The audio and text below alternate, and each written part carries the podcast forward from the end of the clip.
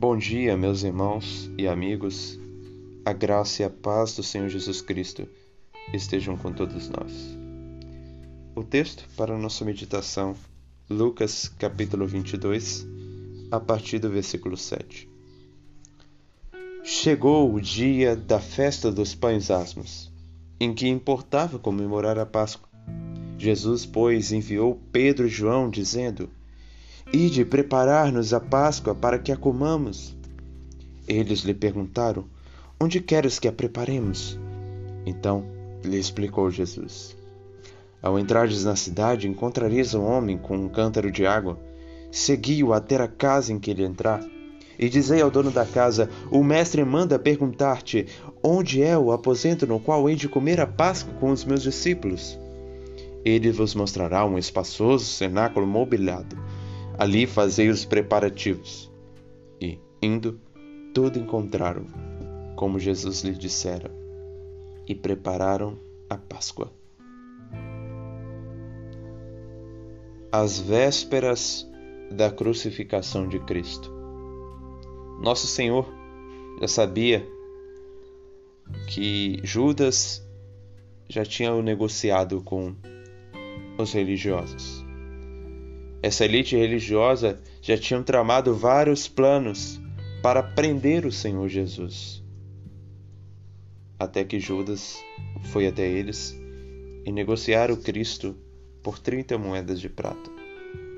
Mesmo sabendo da sua crucificação iminente, Cristo continuava todos os dias a ensinar no templo, a exercer o seu chamado, o propósito pelo qual veio ao mundo, buscar e salvar o perdido. E no dia da festa dos pães asmos, a Páscoa, o dia em que o povo judeu celebrava a passagem lá do Egito, a libertação dos hebreus do Egito, o Senhor Jesus Cristo demonstra mais uma vez a sua divindade, mostrando sua onisciência divina, não apenas no que consiste em saber a sua crucificação, que seria entregue aos judeus, aos gentios, mas agora em mostrar que Ele é aquele que conhece todas as coisas. Observamos nessa passagem três pontos. O primeiro, a ordem do Mestre. Ele disse: Ide preparar-vos a Páscoa para que a comamos. Jesus enviou Pedro e João, ordenando para separar os preparativos da comemoração da Páscoa. A ordem do nosso Senhor foi simples. Em palavras, ide preparar-nos a Páscoa. Ao dizer isso, Jesus estava incumbido a Pedro e João várias tarefas. Uma delas era pegar um cordeiro pascual para ser sacrificado e providenciar os preparativos para aproximadamente 13 pessoas. Provavelmente, preparativos extras já estavam separados pelo Senhor Jesus Cristo. Mas Pedro e João deveriam estar dispostos a seguir esse chamado e obedecer. E o segundo ponto que nós observamos nesse texto é a obediência de Pedro e João a disposição para obedecer, pois eles perguntam: Onde queres que a preparemos? Onde quer que preparemos a Páscoa? E o último ponto é a provisão do nosso Senhor. Jesus Cristo diz para eles entrarem na cidade, Jerusalém, e lá encontrariam um homem com um cântaro de água. E era para segui-lo até a casa em que ele iria entrar. E ao chegar ao dono da casa, Cristo mandou eles perguntarem ao dono da casa onde há o aposento no qual é de comer a Páscoa com os meus discípulos. E Cristo disse que ele mostraria, esse dono da casa mostraria um espaço no cenáculo mobilado, mostraria um lugar qual, no qual eles iriam comemorar a Páscoa. E Pedro e João encontraram tudo, como Jesus lhe dissera. Devemos estar dispostos em obedecer nosso Senhor no chamado em que ele nos vocacionou, por mais que seja um chamado simples, mas se Ele ordena, devemos estar, como Pedro e João, dispostos a servir onde queres que a preparemos. É a pergunta do coração disposto ao serviço.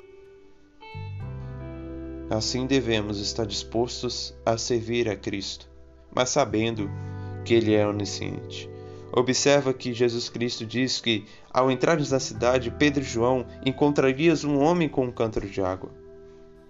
Jesus saberia que naquela cidade, naquele horário, teria um homem carregando um cântaro de água, que esse homem entraria numa casa e ali na casa haveria o dono e eles deveriam é, dirigir ao dono uma pergunta e o próprio dono mostraria um lugar para preparar a Páscoa.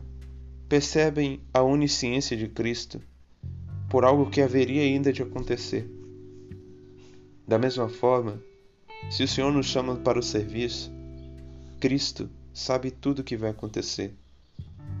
Assim como sabe é, o fim das coisas, ele provê nós como seus meios de realizarmos a sua vontade, de sermos os meios pelos quais ele exercerá a sua vontade. Cristo poderia ele mesmo ir lá, nesse lugar, mas ele envia Pedro e João para um serviço até simples. Meus irmãos, Cristo, nosso Deus, não precisa de nós, mas se ele nos chama, devemos estar dispostos a obedecê-lo em seu chamado, com a consciência de que ele proverá tudo aquilo que for necessário para que a sua glória seja manifesta, para que a sua vontade seja realizada. Então que haja em nós esse coração amoroso em obedecer o nosso mestre, em seguir o nosso mestre, quando fomos chamados a Deus para realizar a Sua vontade, para um trabalho, por mais que seja simples, não ponhamos botar dificuldades, mas que o nosso coração esteja pronto em ouvir esse chamado do Mestre e buscá-lo obedecer. Onde queres que a preparemos? E assim o Senhor providenciará todas as coisas necessárias.